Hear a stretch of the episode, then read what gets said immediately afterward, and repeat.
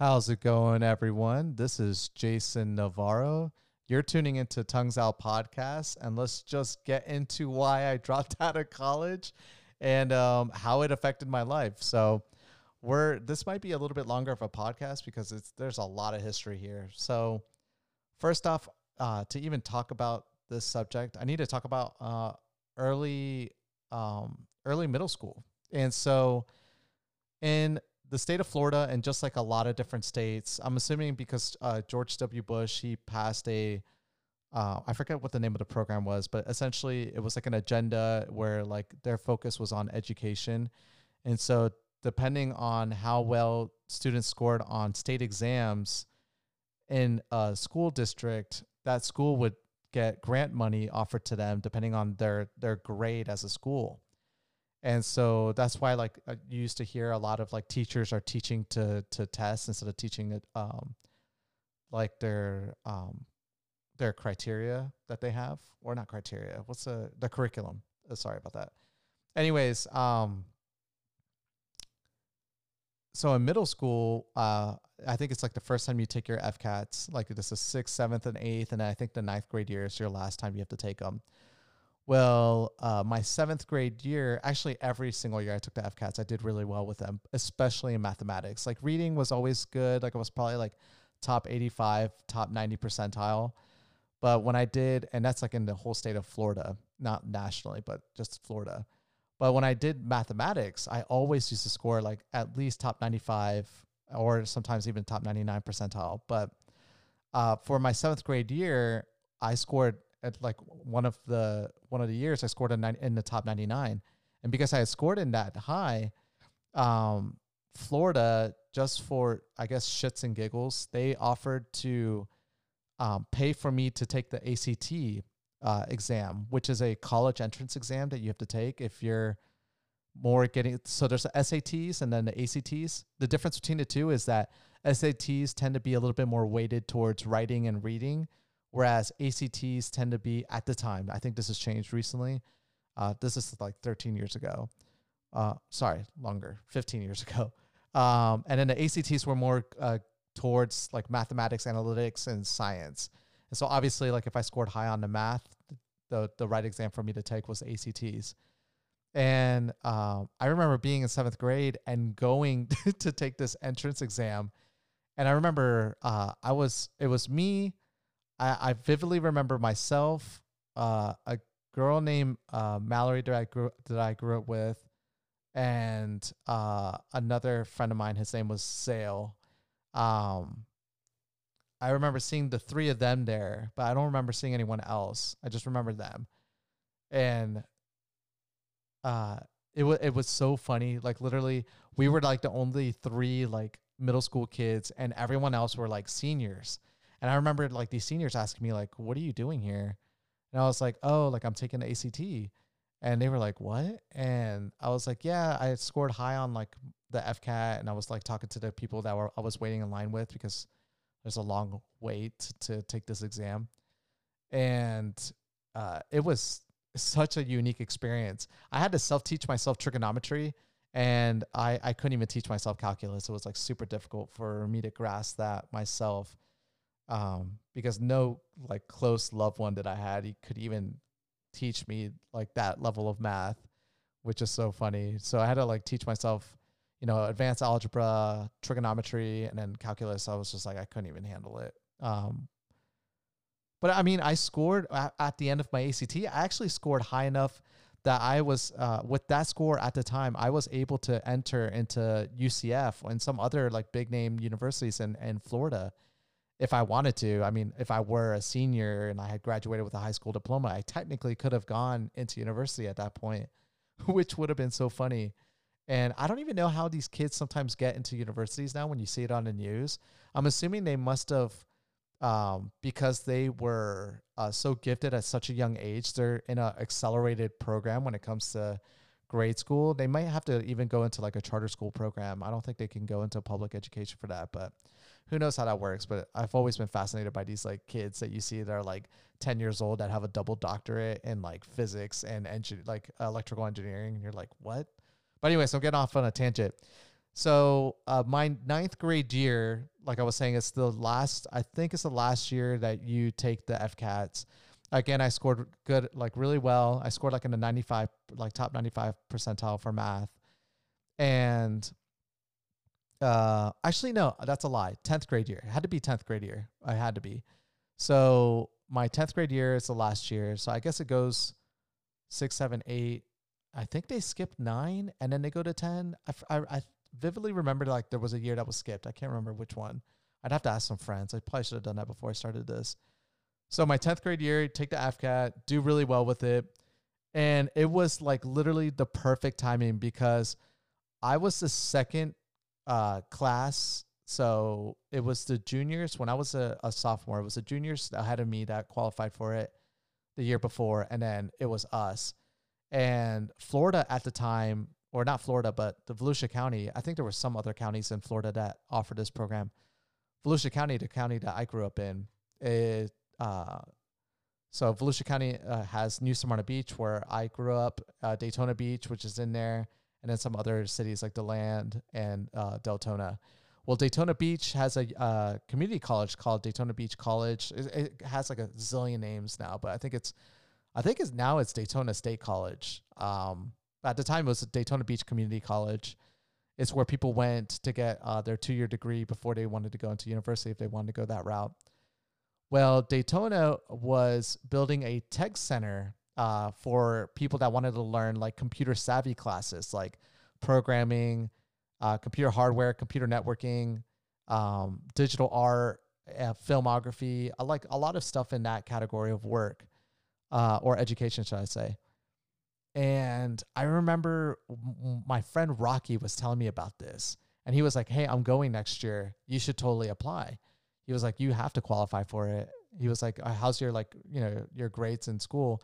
Because to qualify for this program, sorry, I'm I'm getting ahead of myself. So Florida uh, or Daytona Beach has this other school that they de- developed for like computer classes, and it's a college. It's a college um, campus so you can get essentially your AS degree, AA degree from there. And uh, Florida or Volusia County implemented a program, a grant program for people that scored really high on that national state exam. And they also had a really good uh, grades in school.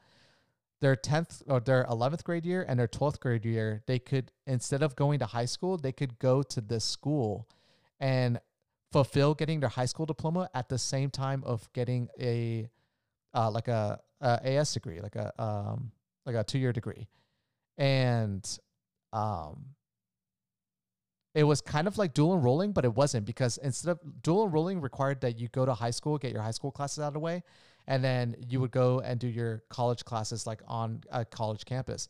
This was me 100% going to a college. That's where I went. I never went to my high school ever again. And so uh, it was like 20 minutes, 25 minutes away from where I lived. So I had to drive there every single day. My first year, I didn't drive. My buddy Rocky actually, uh, my mom would drop me off to like him, and then we would drive together over there. And I have to say, my two years at ATC, man, if Rocky could listen to this, he could for sure vouch. They were probably our best two years in school, hands down. No one could ever have a comparison of of those two years in high school I missed out on on my friends because it was only like a handful of us that went to this school from my graduating class. But I missed out on like growing up with my friends and doing fun stuff with them. But honestly, if you were a nerd, which I I was, I was. It, I mean, I still am into video games, like one of my favorite hobbies. You know, I had an idea that I wanted to get into like professional video game, like being a, uh, yeah, like getting into like esports.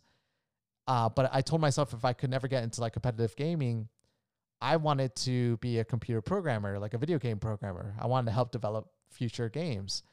And so I was super excited about going to the school because I was like, wow, I'm to I'm going in for computer programming. So I'm to learn programming language. I'm to be able to like program games coming out of high school. I'm to have a degree for this. That's so cool. Like most people after high school, they have to go an additional 2 years to do this. I have the opportunity to get both my diploma and my 2-year degree out of the way. And so uh, we go and man, me and Rocky were just not prepared for this. Not only are we getting our high school classes out of the way, but our high school classes, our college classes that we took were valued towards both our high school uh, re- requirements for our classes that we needed and our college degree as well. So we would only have to take one class to get two things out of the way. It was so awesome. And some of my because it was like you're going to college now, my my schedule was so awesome. There was a year where on every Tuesdays and Thursdays I only had one class. so it was a drag.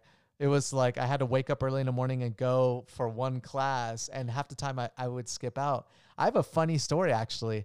Um, I did so well in my math class. So to be part of this program, one of the requirements is that you had to maintain a C average and you also could not have more than five absentees uh, per year, I think it was, or per semester.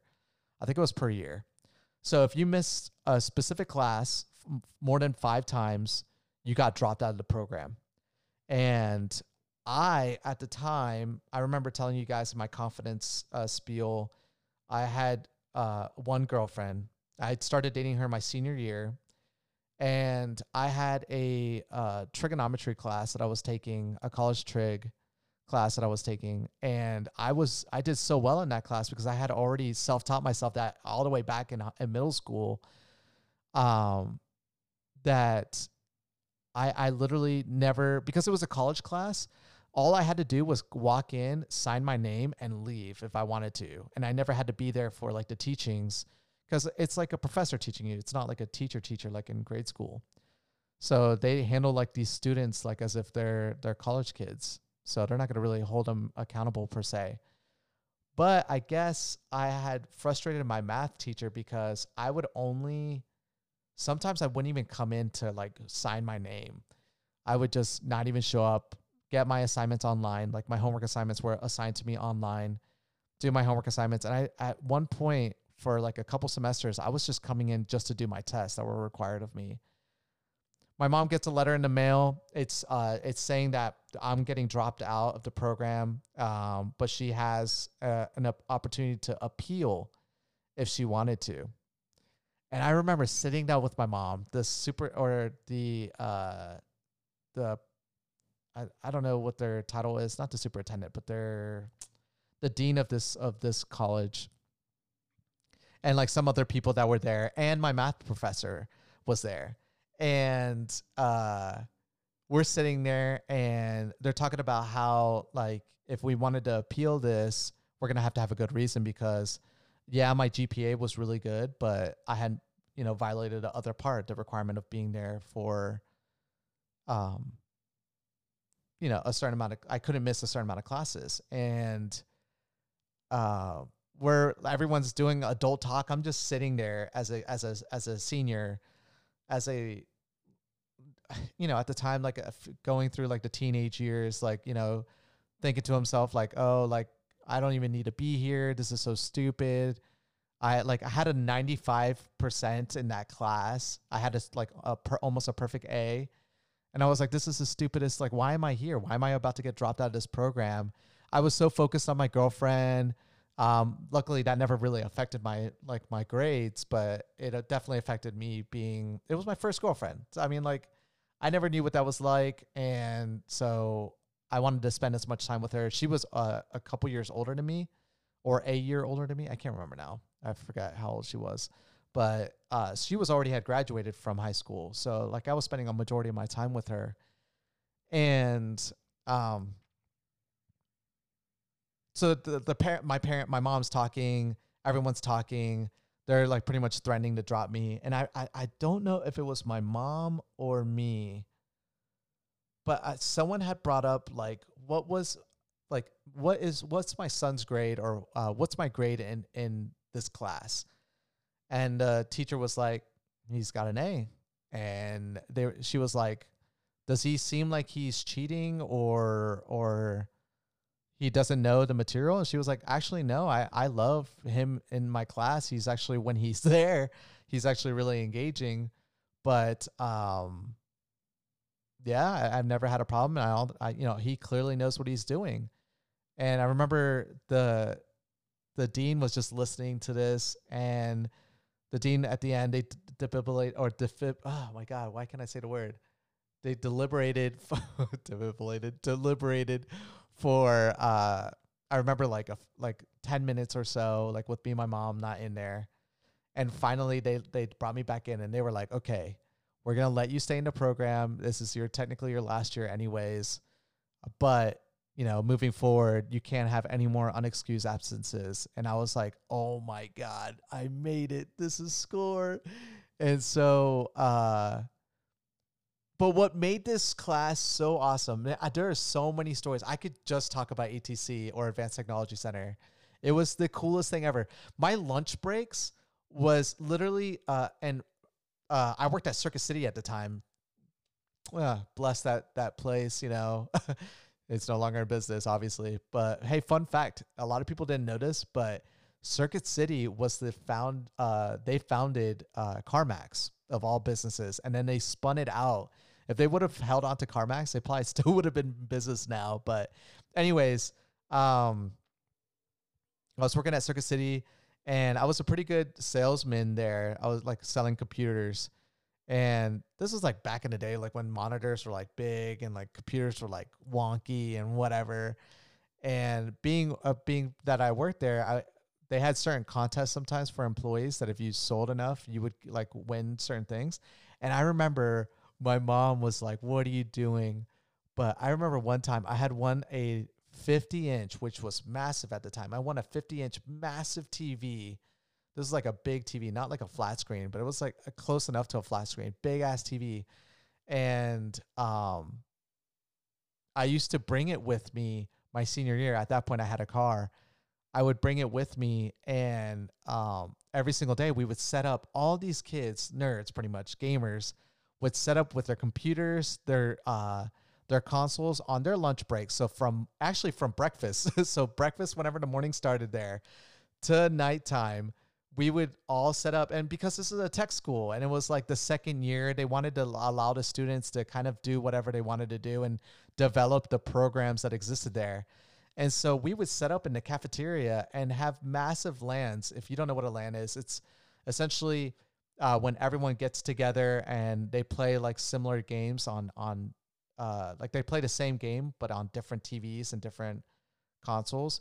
And every corner of the cafeteria had a different game. It was like Halo was here, Halo 2 was there, Super Smash Brothers was here, Counter Strike was over here, and like whatever game you wanted to play you would just go over there and if persons like if the person had like uh and and there were groups of people everywhere and you would just play these games on your lunch break and considering that some of my lunch breaks were three hours four hours breaks in between some of my classes because you know it's a college um it was the my f- most favorite or not even most favorite that's not even a thing but my favorite two years of going to school ever. And so I graduate, I get to graduate with my high school class. So you graduate at ATC, you get your diploma from them, and then you get to graduate uh, with your high school as well. And so I did that. I graduated with um, my high school. My my friends looked at me and they were like, "Dude, we thought you moved." And I was like, "No, I was at a different school. I didn't. I was so introverted at the time that I never really socialized with friends outside of going to school. I was kind of just like a nerd." And especially when I was hanging out with the people at ATC, I started to do more nerdy stuff, especially then. I started to really get into like learning how to like computer network because I had some friends that were learning networking. I forgot what my friend Rocky was studying. I think he was studying man, I need to reach out to him. I think he was studying computer hardware. I think he was studying computer hardware. I was studying computer programming. He was studying hardware you know there was people that were studying computer networking. Some of our classes are like uh, prerequisite classes like intermingled. So like my uh, junior year i was able to have a lot of classes together with rocky which was really cool. And um but so yeah anyways like we're uh, we graduate i graduate with my high school friends. And essentially when i graduate i have enough college credits to already go in as a junior into university if I wanted to do that. And so I think I told myself, uh, and then uh 9-11 had just occurred um maybe or it didn't had just occurred. It happened five years prior. So the um iraq war was still going on. So when i when i graduated out of atc there was a part of me that wanted to join the military a big part of me actually. So I, I took the ASVAB, and when I still the ASVAB's the the exam that you needed to take to get into the military, and depending on how scored the exam results are, really determines the kind of career that you can have in the military. And I scored a uh, I 92, which I think the highest score you can score is like a 97 on the ASVAB. And so I pretty much could do any career I wanted to do. And I remember at the time because we were at war, this is a very different time that they were pretty much in full recruitment mode. They were literally sending recruiters to people's houses if they showed some interest. And I remember because I had scored so high on the ASVAB that my mom would get like uh like army, navy, and air force people coming to our house trying to get me recruited. And I wanted to be a nuclear engineer coming out of high school. I wanted to go um be a nuclear engineer. The requirement was I had to sign a six year contract with the Navy. Uh, but if I did, um, if I wanted, if I signed a six year contract with the Navy, they were going to give me a, as a sign on bonus. I think at the time it was like a hundred thousand dollars. So if I signed on, or no, sorry, I think it was like twenty thousand dollars if you signed on, plus you're going in as as uh, I wanted to go in as an officer because I had college education already done and then I wanted to finish my four year degree there to you know be a nuclear engineer. You have to have uh, education in in that, and um, but if I signed on after my six years, if I re-signed on for another four years, they were going to give me a hundred thousand dollars sign-on bonus. And I was, I remember telling my mom, I was like, "Mom, this is a great opportunity for me." And my mom has, you know, bless her heart, she never wanted to have. And again, we were going through a war in Iraq and Afghanistan, she just read all the news all the time about all this stuff and she just you know she only had her two sons and she didn't want me to go to war. Um but she told me you know whatever your choice is at the end of the day i'm going to respect it. And i i want to be a nuclear engineer. I thought it was going to be so awesome. If i had gotten that um that job path i would have been able to the only two places you're going to work as a nuclear engineer for the navy is either an aircraft carrier or a nuclear submarine and both of those I thought were going to be so awesome. I was like, you know, being in a tube for like underwater, like I, I love military stuff as a kid. I still do. I love like watching military things, uh, like movies, playing military video games. Uh, some of my best friends are people that served in the military. I have a hundred percent full respect for people that served. Um, I honestly think it should be a requirement that people um, when they when they come out of school, they should serve at least two years in the military, or at least enroll into the reserve. Um, even though I didn't do it myself, um, I, I lost some friends as well, uh, and I have a lot of friends that that came out of it, and they're doing so great. Some others that are struggling, but I really do think it's very important that people do serve.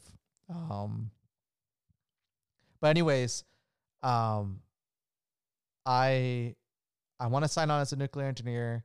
I'm so excited. I tell my mom, like, mom, this is like an awesome opportunity.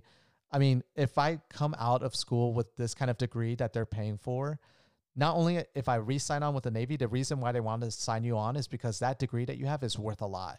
Like if I would have came out, I could have gone to work at like nuclear facilities in in the United States and easily made two hundred thousand dollars a year if I wanted to. Um, and so this is where you're going to start to see the trend of me making choices that um really are going to lead to me having to to really choose certain career paths because I'm I'm deviating away from things that logically most people would take.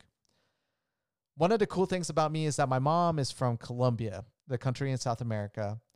Beautiful country. If you've never been there, you guys really should go. It is super safe it's the most biologically diverse country in the world. It has deserts, rainforests, mountains, uh, ocean, beaches, literally whatever you're looking for, you can find in Colombia. The food is phenomenal. The people are great.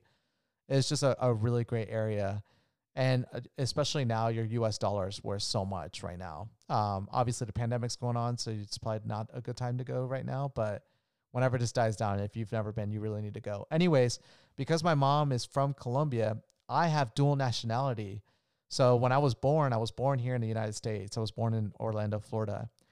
And um, because I was born here, my mom, because she was from Colombia, she was able to um, give to her kids um, the ability to have both a American passport and a Colombian passport.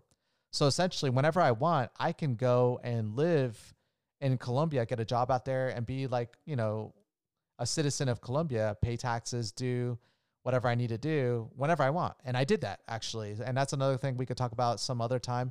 I lived in Colombia for two years. That's actually where I met my wife before even I moved here to Vegas. That's where I was living. Um, and it was a great experience. But anyways, uh, so I have the reason why I'm talking about this dual nationality is one of the requirements when I was talking to my recruiter before I was, you know, about to sign on to everything. Um, but he had at like I remember on the questionnaire that they were giving me, they were asking me if I had any dual nationality to a list of countries, and Colombia was one of those countries that was on here. And I asked him, I was like, uh, what would happen if I do have dual nationality to Colombia? Because I actually do. And I remember my recruiter was telling me, well, if you do, uh, unfortunately, you're going to have to go to the um, Colombian consulate or the embassy, and you're going to have to rescind your nationality to Colombia. And I asked him, I was like, why is that? And he was like, well, I mean, if you're going to be a nuclear engineer, you need clearance for that. You need security clearance. And to be issued clearance, if uh, at the time America had a uh, like an iffy relationship with um, a lot of South American countries. There was just a lot of drugs, obviously coming out of Colombia. It's not like that anymore. But if you watch Narcos, or you know that you know Pablo Escobar had a presence in the '90s, uh, and then a lot of drugs were coming out of Colombia still then, and so there was a drug war going on with Colombia at the time. So it was on this list. And so if I was, you know, a citizen from that country, or if you had dual nationality, you had to give up your dual nationality. And you know, the funny story to this, when I was growing up as a kid, I hated Colombia. Hated it. Hated it 100%. Every summer, my mom would send me to Colombia with my brother, and I never got to spend some summers in Florida with my friends. And so, because I was a kid, and especially like, you know, I'm visiting my grandparents and some of my family out there, they speak Spanish. I want to speak English. My Spanish is all right at the time as a kid it just it wasn't for me especially like when i grew up where i grew up in florida was so beautiful it was like one of the most beautiful cities you can grow up in in florida and uh, i just wanted to be around my friends play video games and it was dreadful hated it you know hated going to colombia my mom would send me for like two three weeks to be with my grandparents one time like a month and um i used to always tell my mom mom please don't send me and my brother there it was actually cool. I mean, like now reflecting on it now, like I, flew, me and my brother f- were flying by ourselves. I mean, not technically by ourselves because Avianca and a lot of airliners have this program. I don't think they have it anymore because of, you know, liability reasons. But at the time, you know, you can get assigned a flight attendant that would follow you from the moment you're you got dropped off at the airport. They would be with you 100%. They were like your guardian until you met your uh, whoever was going to pick you up at the airport there, and they would have the names of the people and everything. And we would have these like badges on our chest, and then we got to sit wherever we wanted to sit on the airplane, which was so cool. I got to go into like the cockpit of the of, of planes, which you'll never be able to do now. But I got to see like the pilots fly a plane, which was so awesome. It was a really cool program that a lot of airliners had at the time for kids that were traveling by themselves without their parents. And I actually would be very interested to look that up to see if that's still a thing. I mean, obviously, certain things they wouldn't allow now, but um, so yeah, I would go to Colombia every other summer, and it was dreadful. So when my recruiter was telling me about rescinding my my citizenship to Colombia, I actually for a second contemplated it. I was like, you know, I don't like Colombia at all. I mean, what is the benefit to having this? And I remember coming home, telling my mom, I was like, Mom, you know, everything's great. My recruiters telling me like I'm a, I'm a great candidate. You know, they want to sign me on. I was telling her like, you know, where I would be. I would uh, probably get sent out to San Diego, California, and I was like, I'm super excited about this. And my mom was like, "That's awesome, Papa," and she, you know, that's her nickname for me. And uh, she was like, you know, the pay sounds awesome. Your safety sounds fine. I, I did nuclear engineering because a the money was great, and you know to reassure my mom, God bless her soul, like if you're on a nuclear an aircraft carrier has never been shot at since World War II, uh, or a United States aircraft carrier has never been attacked since Pearl Harbor, never been touched ever. So they're super safe. And in a nuclear submarine, there's a lot of redundancies there. And yeah, there are accidents that happen and people do die, but it's very rare, especially with our technology that we have. And I was like, and no one's touching a submarine. They're invisible. They're like, if you know anything about our nuclear submarines, they are, they could be underwater for 100 days, you know, if they needed to be 150 days. I, and definitely, technically, but they have to come to surface because uh, they need to restock up on water and, and food. But they can recycle air under there forever. And the nuclear reactors are, are capable of running for 10 years without a change to their, um, their fuel rods, which I thought was just super cool, just knowing about this stuff. And my mom was like, "Well, you're gonna be safe. You're not gonna be overseas, like, uh, like as a foot soldier." I was like, "Yeah, mom, this is so awesome." I was like, "But one thing," and she was like, "What's that?" And I was like, "Well, they were telling me because I need a security clearance, I have to um, rescind my citizenship to Colombia." My mom looked at me and she was like, she was like, "Are you thinking about it?" And I was like, "Yeah, I really want to. I want to join. I want to enlist." And she was like, "I don't want to tell you not to do this." She was like, "But I want you to think about it a little bit more." And um she was like, "This is this is what you're talking about is going to impact you forever. Like coming out of the military, you'll have a good career possibly, but what you have with Colombia is something that you can't just buy. It, you, I mean, you can't. If you have once you have this, you're able to go to South America whenever you want. I was like, Mom, I don't like Colombia. She was like, Yeah, but when you get older, it might change. And she was like, Just don't be so irrational about it. Think think it through and think about it a little bit more. And I thought about it, thought about it. I had my girlfriend at the time that was also telling me she didn't want to see me go. And so I made the choice not to enlist. One of my biggest regrets, honestly, if if I could be very honest with people on here, it it really bothers me that I never did it. Not because of the opportunities in the career path, but again, like I was saying at the beginning, it's just the ultimate respect that I have for the military. I actually just found out that my or not found out, but one of my who I consider a brother to me, one of the kids I grew up with, um, who I pretty much lived at their house. Uh, their family and pretty much introduced me to video games, and uh, also offered me. They were just a, a, great family. They welcomed me and my brother into their house. Um, their youngest son, I remember when we were kids. Their youngest son was like four years, five years younger than me. Um, no more. Sorry, their youngest son was like six, seven years younger than me, but loved military. Always talked about the military. Me and him would always talk about different military stuff. His dad was into military uh, things as well, and uh, he was always into it. This kid was like seven years younger than me, and I, when we crossed paths, I was in middle school, so he was like in elementary school, wanted to be in the military. This this is so awesome. He just graduated out of university recently, and he's now uh, enlisted into the army as, and he wants to be a helicopter pilot. Um, so cool to hear about that though. Like I'm super proud of him.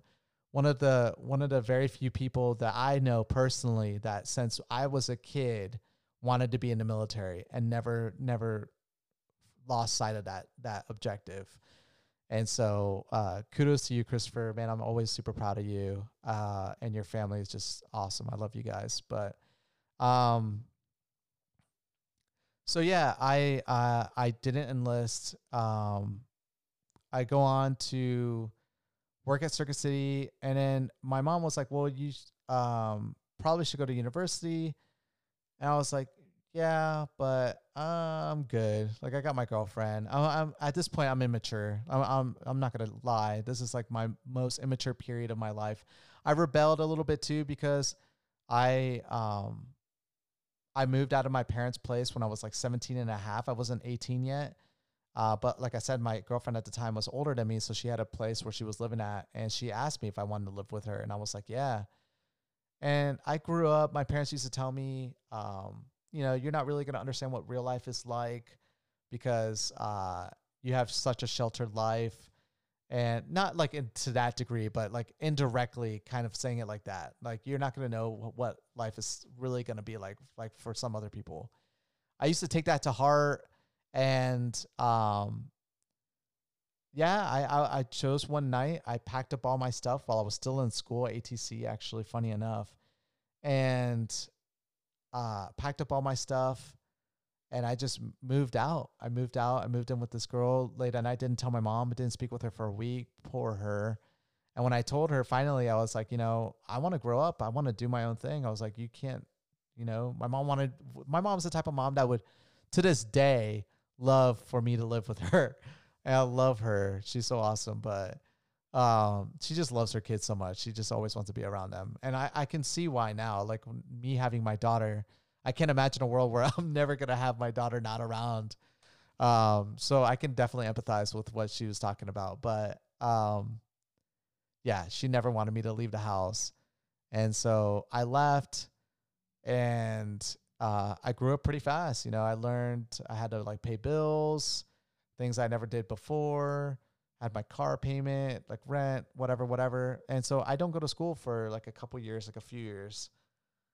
And then finally, I'm like, you know what? I should probably get my degree. The financial crisis is, you know, it's like 2000.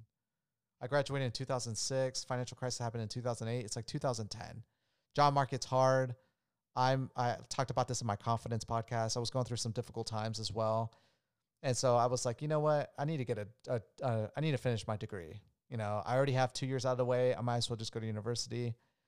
I go I go to university and um I go through a full year. I'm a junior and I'm just not in it. I'm not, my mind's not there anymore. I don't, the only reason I feel like I want, I'm getting this degree is because my mom always, like if I didn't join the military, she, one of the reasons why she was so proud of me to join the military is because I was going to be getting my college degree as well coming out. And so my mom getting a degree was so important for her kids because she never really had it. Um, and she was such a hard worker and she, she was so successful.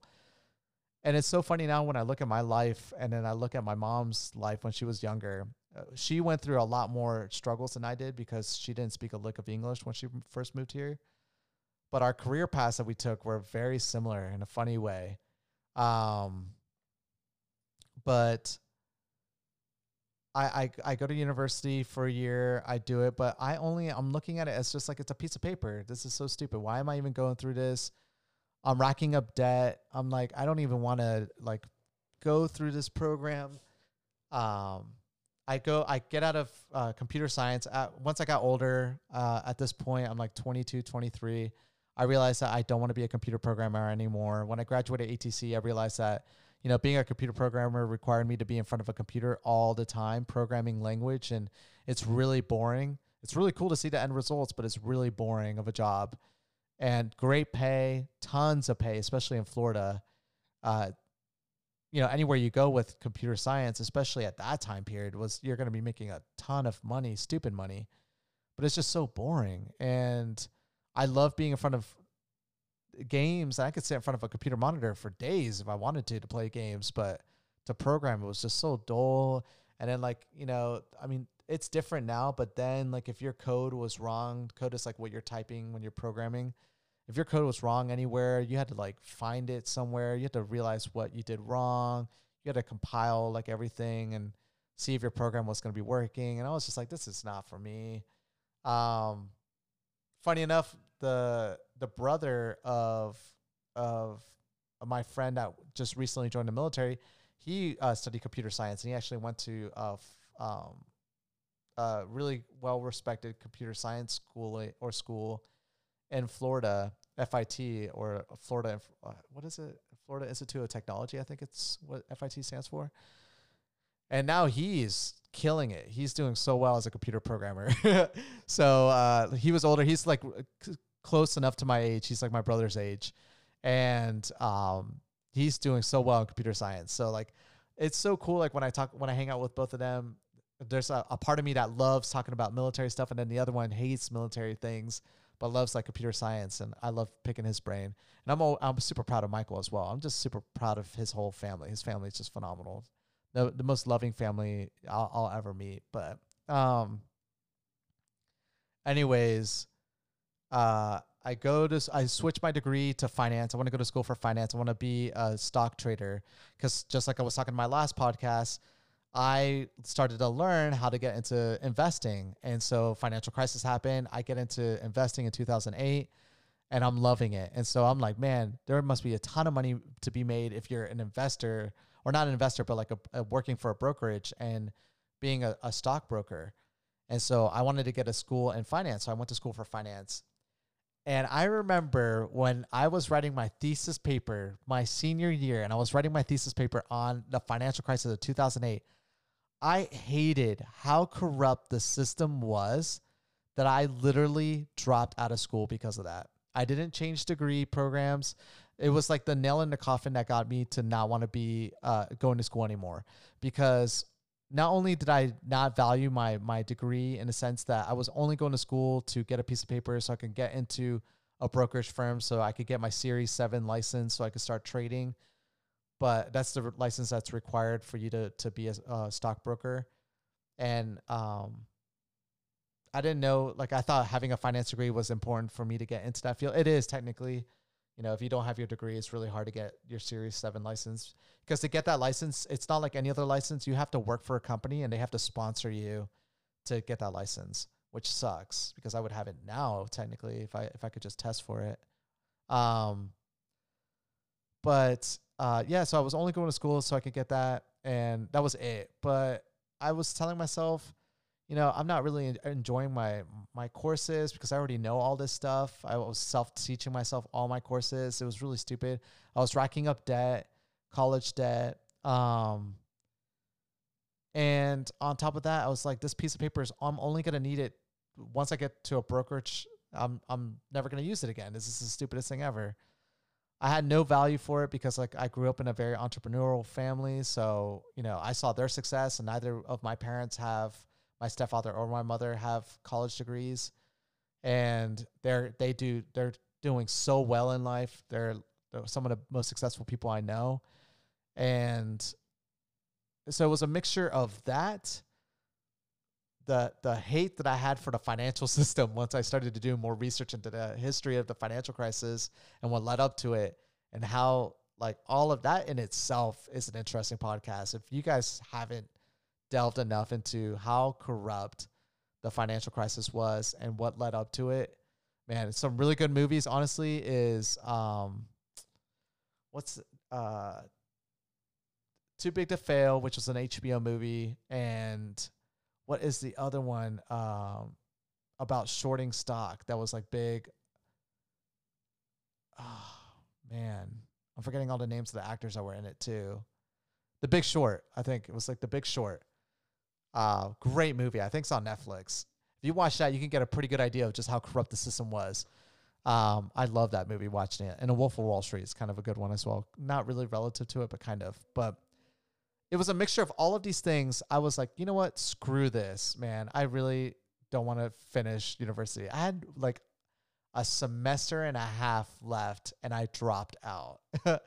when I told my mom that, she could not believe it. When I told my friends, they could not believe it. Uh, at this point, like all my friends were already graduating with a four year degree because I had taken a break off from not going to school. A lot of my friends had graduated uh, a year prior. And when I told them that, they were like, that's the stupidest thing ever. I was like, well, you know, it's not for everyone, you know? And that choice that I made literally changed my life forever. It forced me to be a salesman. And because of those choices, when you don't have a degree, especially now, the system is so stacked against you if you do not have a degree. I feel so bad for people because they have to endure so much debt just to have the capacity to be just slightly more competitive than the person next to them.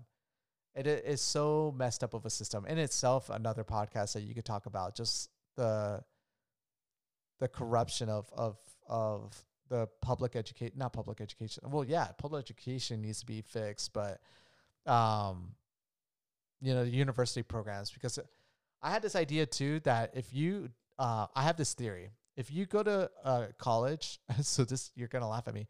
If you're go if you go to college, you really should only be going to college right now if you're getting an engineering degree any form of analytical degree or a profession uh, degree, or um, or a business finance cl- uh, course is always good. You're, those people will never disappear because you could take that degree and really go work anywhere.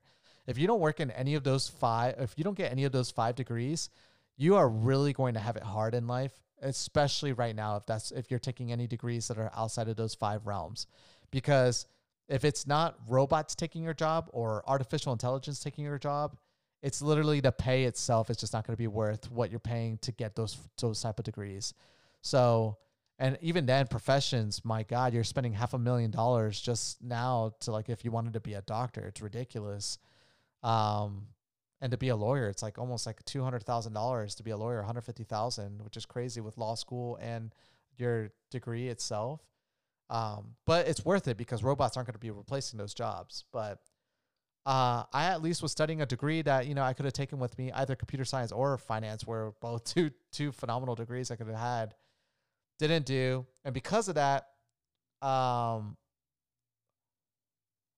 part of my internalized psyche for justifying my choice was now as an adult, then is stupid. But now I appreciate the fact that I did that because I would not be where I'm at in life. And I love where I'm at in life. I, I could not be any happier. To think where my life would have taken me if I became a computer programmer I would not be this happy 100%. And I know for a fact. I would still probably be introverted. I would have been around other people that are, are tech savvy. Um, and those type of people tend to not be ex- extroverts.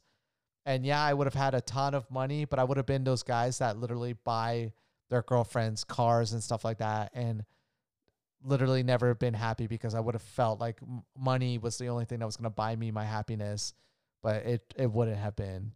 Um, and then on the other side, I'm glad that I never really got into finance itself because I really would have not liked it. It's really cutthroat, and I don't like that type of work. I don't like to be the person that undercuts people. It's just not in my nature. It's not how my mom raised me. Um, and I, I love investing for myself, but to invest for other people, you really need it's a competitive field to move up in the in the finance market. Like if you want to go from being a stockbroker to moving up and eventually owning your own brokerage firm, it really is super competitive and very cutthroat.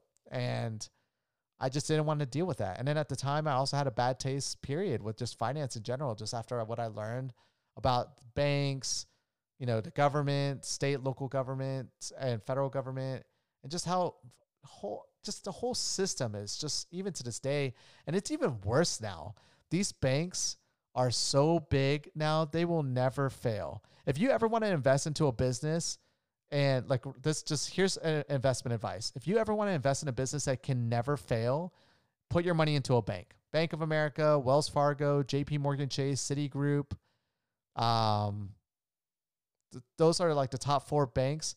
Dump your money in there. Your money will never go away. You'll never lose that stock because if any of those four banks go bankrupt, the whole financial market will go tank and you, the last thing you're going to care about is your stock being worth nothing because at that point the whole financial system is going to be tanked. So it doesn't matter.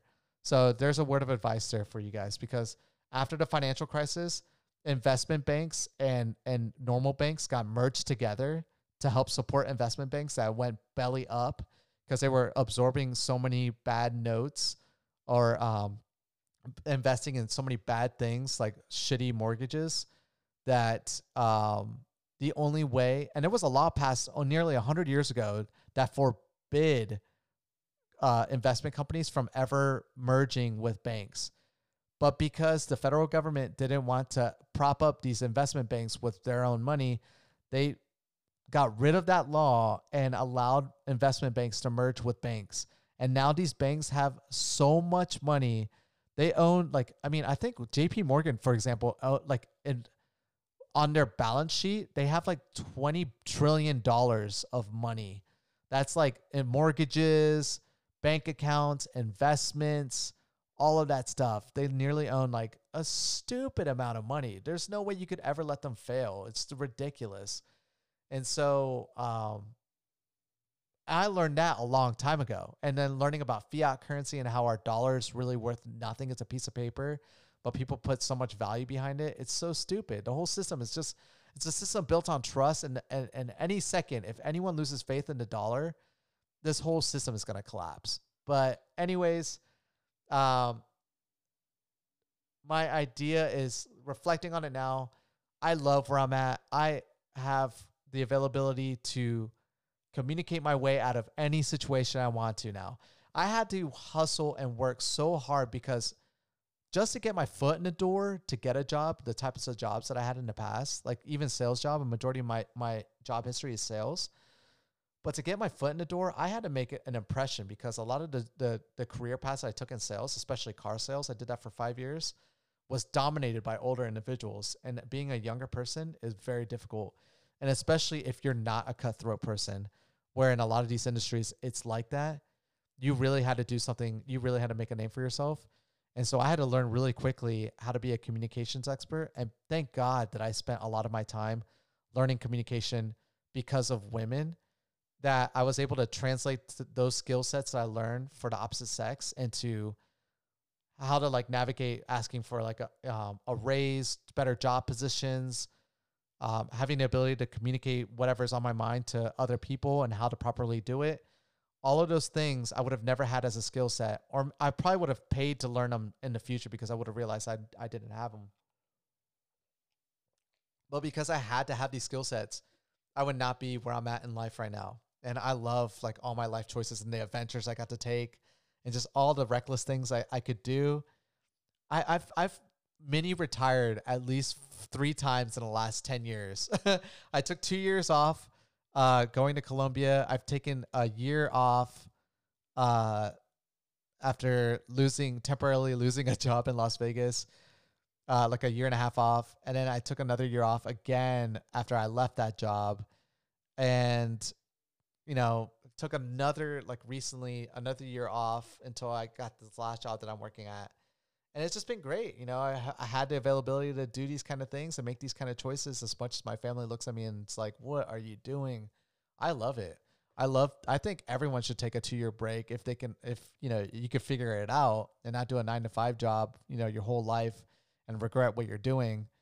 Uh, and figure out like exactly what you do want to do with your life. And for me, it's just, I, I realized when I moved to Colombia prior to moving there, when I was I was a sales manager for a car dealership, and I was also doing um, uh, dating coaching as well.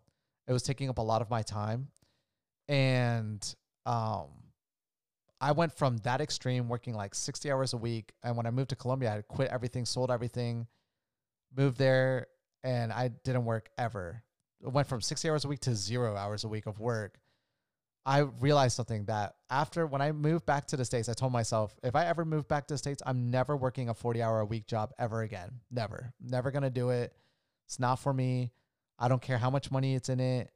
To me, money is not important. What matters to me more is flexibility and having the ability to do what I want to do when I want to do it. And um, I've had those opportunities, which has just been phenomenal. So I look for jobs now that are like 20, 25 hours of my time a week and I can still make the same amount of money that some people are making working 40, 50 hours a week. And so I would never have those career paths or that ab- ability to do those things if I would have stuck with either one of the choices I was studying for. And so um, now that you understand a little bit about my history, maybe you can kind of see to those that studied in university and are, are successful, kudos to you. I'm, I'm super happy for you. To those that went to university and um, you know they their degree is one of those degrees I I I brought up that I think is not valuable at all in this current job market. So like if it's not analytical, mathematical, or professional, or engineering, or um, uh, yeah, those or um, or like a business finance degree, or like business in general, and business administration degree, you're really struggling probably right now because your jobs are disappearing and and it's really hard to get into another career path. Unless you're taking that degree and and you're applying it to your own business that you started then then great that's awesome. Or and this is what I tell people if you are going to go to school in that career path and or in a degree program that's not one of those five that I brought up then you better take like just as a word of advice, if you are going to school, I highly doubt it, but if you are going to school listening to this, what you should do is spend those four years and socialize with every single person that you can at school. Because it is a given fact that people that do graduate at a university tend to be a lot more successful than people that did not graduate with a degree. Uh, because they eventually go out to get a, a great professional job or uh, they start their own business. They're more likely to do that with that kind of uh, education. So what you want to do is you want to open as many doors as possible because that's one of the things that that allowed me to have the lifestyle that I have is because I'm a very social person and I like to talk to a lot of different people. And one of the benefits to that is that when I am in a position where I need work, it's very easy for me to be like, well, huh, I want to do this person's probably needing like a sales, a sales, someone that's really good at sales. Let me reach out to them and see like if, you know, they would want to hire me on board. But like the type of job role that I want to do. And I would never be able to do that if I never knew people. I would only be able to ask my family and friends, like if I had such a small circle, and I would be stuck doing jobs that were in their control versus jobs that are more in my control. So word of advice if you are not taking any of those five degrees I brought up, you need to be socializing with as many people as possible. Even when you're out of school, you need to be socializing with people all the time. You need it to um not socialize with just the, your coworkers and just your friends. You really need to meet strangers and do whatever you need to do to meet strangers all the time because the doors that open to you, and that's one of the reasons why I appreciated moving to Las Vegas. I had so many opportunities open up to me because I worked at a nightclub and then Las Vegas just generates so much tourism that my god, I mean, if I ever really needed a job and if I, if I was desperate, there's a million people I could probably reach out to on my phone and easily get a job if I really needed it, the, money. Um, but I'm just never, I've never allowed myself to get into that position just because of my struggles that I went through in my confidence podcast. Um, you know, being so so in debt and literally having nothing to my name. I've never wanted to allow myself to get to that point, but you know, I don't even know how long. Oh my god, this is about to be my first hour long podcast. This is exciting. I have 3 more minutes to talk about stuff. this is not filler. Um so anyways, to recap, I had such a like I had a college degree offered to me at many points in my life, dropped on my lap, paid for. You know, you're if you would have taken these degrees, you would have been six figure income, killing it in life, doing really well, or or making a ton of money, not killing it, because I honestly think I would be so unhappy right now with my life if I would have taken either one of those career paths. And yeah, you could argue, well, Jason, why not choose to do a different thing? Well, I mean, honestly, my hobbies are are science related, uh, finance, um, his, history, um, technology. And so if I wanted to get a degree and I'm not, I don't really value a degree at, even at that point when I was getting my finance degree, I didn't really value a degree you know, it had to be a degree to get into one of those other interests. If it was science, I already was too late. I mean, honestly, you know, I would at this point, I would love to be a teacher. You know, the only reason I would get a degree now is to be a teacher. I would love to be a teacher. I, I think uh, the youth is super important. I love educating people. I love, I mean, if I didn't have this interest in just blurting out, you know, knowledge and thoughts and stuff like that. I mean, I, this podcast probably wouldn't be something I would want to do every single day, but it's so easy for me to do this every day because I just love learning things and I love sharing those things with people, especially when you care. And um, eventually, when I when I'm doing good enough in life, I really do want to start a program with my wife where I want to teach to to underprivileged people ways to um, start their own business um, how to prepare for college if that's what they want to do, or trade school, which I think is is a great career path to get into. Honestly, college is so overrated. Trade school is a job. Trade work is never going to disappear to to robots. And actually, some of the top rated job professions right now are trade school jobs, like dental hygienist. Oh my god! I think it's like two years of education with dental hygienists, and you come out already being able to make 65 grand a year. And I mean, you're ne- no, no robot's going to do that job. There's no one's going to trust a robot going in there and cleaning someone's teeth. Same thing with radiology. Radiology is like the number one, I think. If you do uh, four years, I think it is, or two years of trade school for radiology, you can easily come out with overtime. I have a friend here in Las Vegas. He uh, he worked at a nightclub and he did radiology school as well, and now he does radiology. And he was making buttloads of money working overtime if he wanted to. They gave him uh, opportunities because there's not enough people that work in radiology. Um, so actually, there's an asterisk right there. If you're not getting one of those five degrees, go into a trade school. Look up online right now. You can look at the top five best paying trade school jobs, and they're really great. They're like on your own time. Dental hygienist. I actually I spoke with my dental hygienist. I I, I value my teeth a lot, so I go get my cleanings every six months, hundred percent. Um, the dental hygienist at, at the um dentist that I go to, she has it so great. She, uh, I used to think dental hygienists work at the dental offices, but no, there's certain dental hygienists that they get paid by the amount of people's teeth that they clean. And so it's really their own time. And what they do is they go to different dentists and then they're like, hey, you know, are you looking for a dental hygienist? Yeah. Okay, great. Because the dentist himself doesn't do the cleaning, he just does like the technical work on your teeth. Uh, but the hygienist is always the person that comes in and is always cleaning your teeth. And those people have it so great. There's they have uh, so you can either work for a dentist and do really well with that. Uh, you could do a commission only structure where you uh, for every person's teeth that you clean, you get paid out by that dentist's office, and you pretty much make your own schedule at that point. And that's what my hygienist does. She works only like three days a week. She goes in for like four hours every every other day, and she just she goes to like three different dentist office like in a small five mile radius because here in Las Vegas there's like a dentist at every block. And she's just killing it. She's like, man, I love my job. And I know a lot of hygienists that uh, are just all like the. I knew a, a, cocktail waitress. She has her own business now. Her name uh, is Stephanie. She lives in California now. But funny enough, I knew her because she was a cocktail waitress at uh, one of the sister clubs that we used to own uh, when I was working at Marquee and uh, I one day was getting my uh, teeth cleaned at another dentist I used to go to, and she was there, and I was like, "Wait, you work here?" And she was like, "Yeah, I'm going to or like I finished dental school while I was uh, cocktail waitress."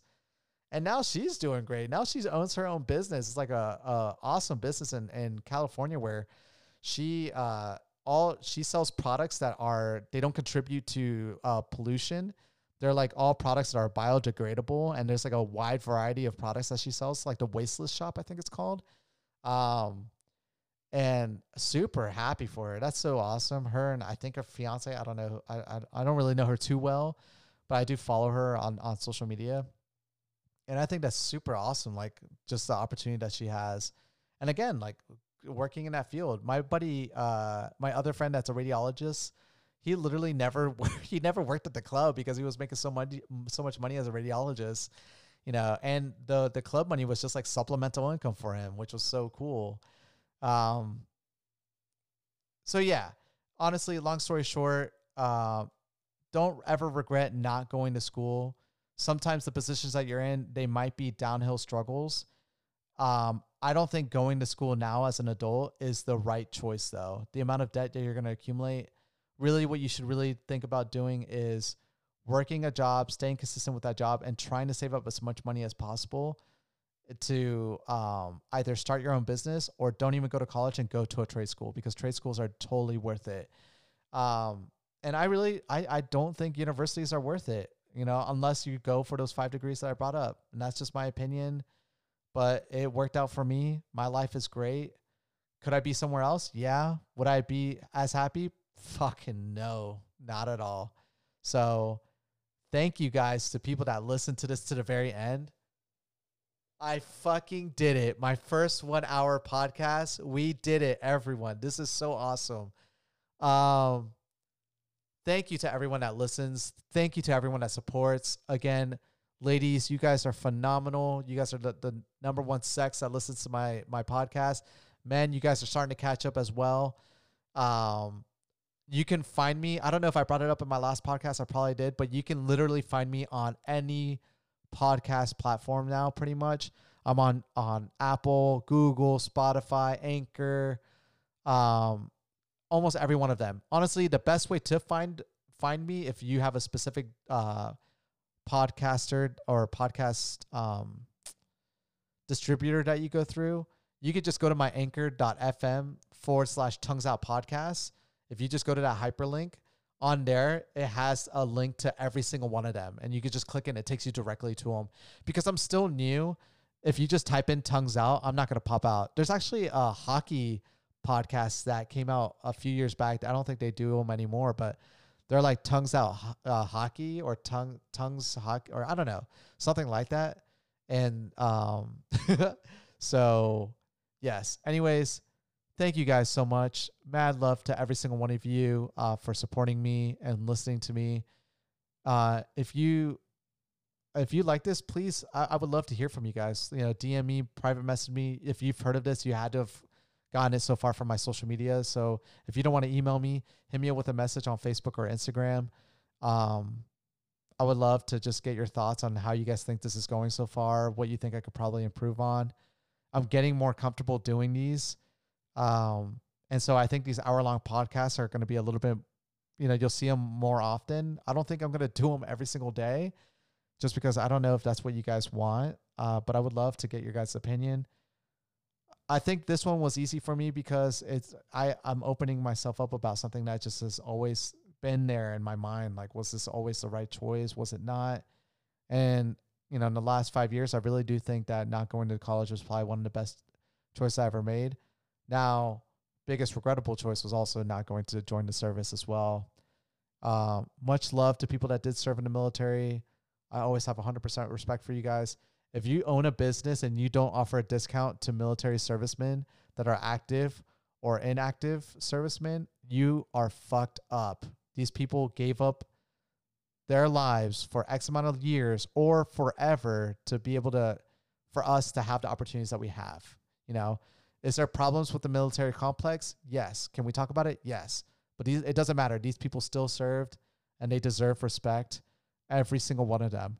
And so, uh, if you own a business, and you don't offer them a discount, or if you go to a business and you find out that they don't, every time I go with military friends and they ask if there's a military discount and they don't have one, if my friend's not willing to speak up, I always speak up for them because I think it's always fucked up for a business to not offer discounts to people.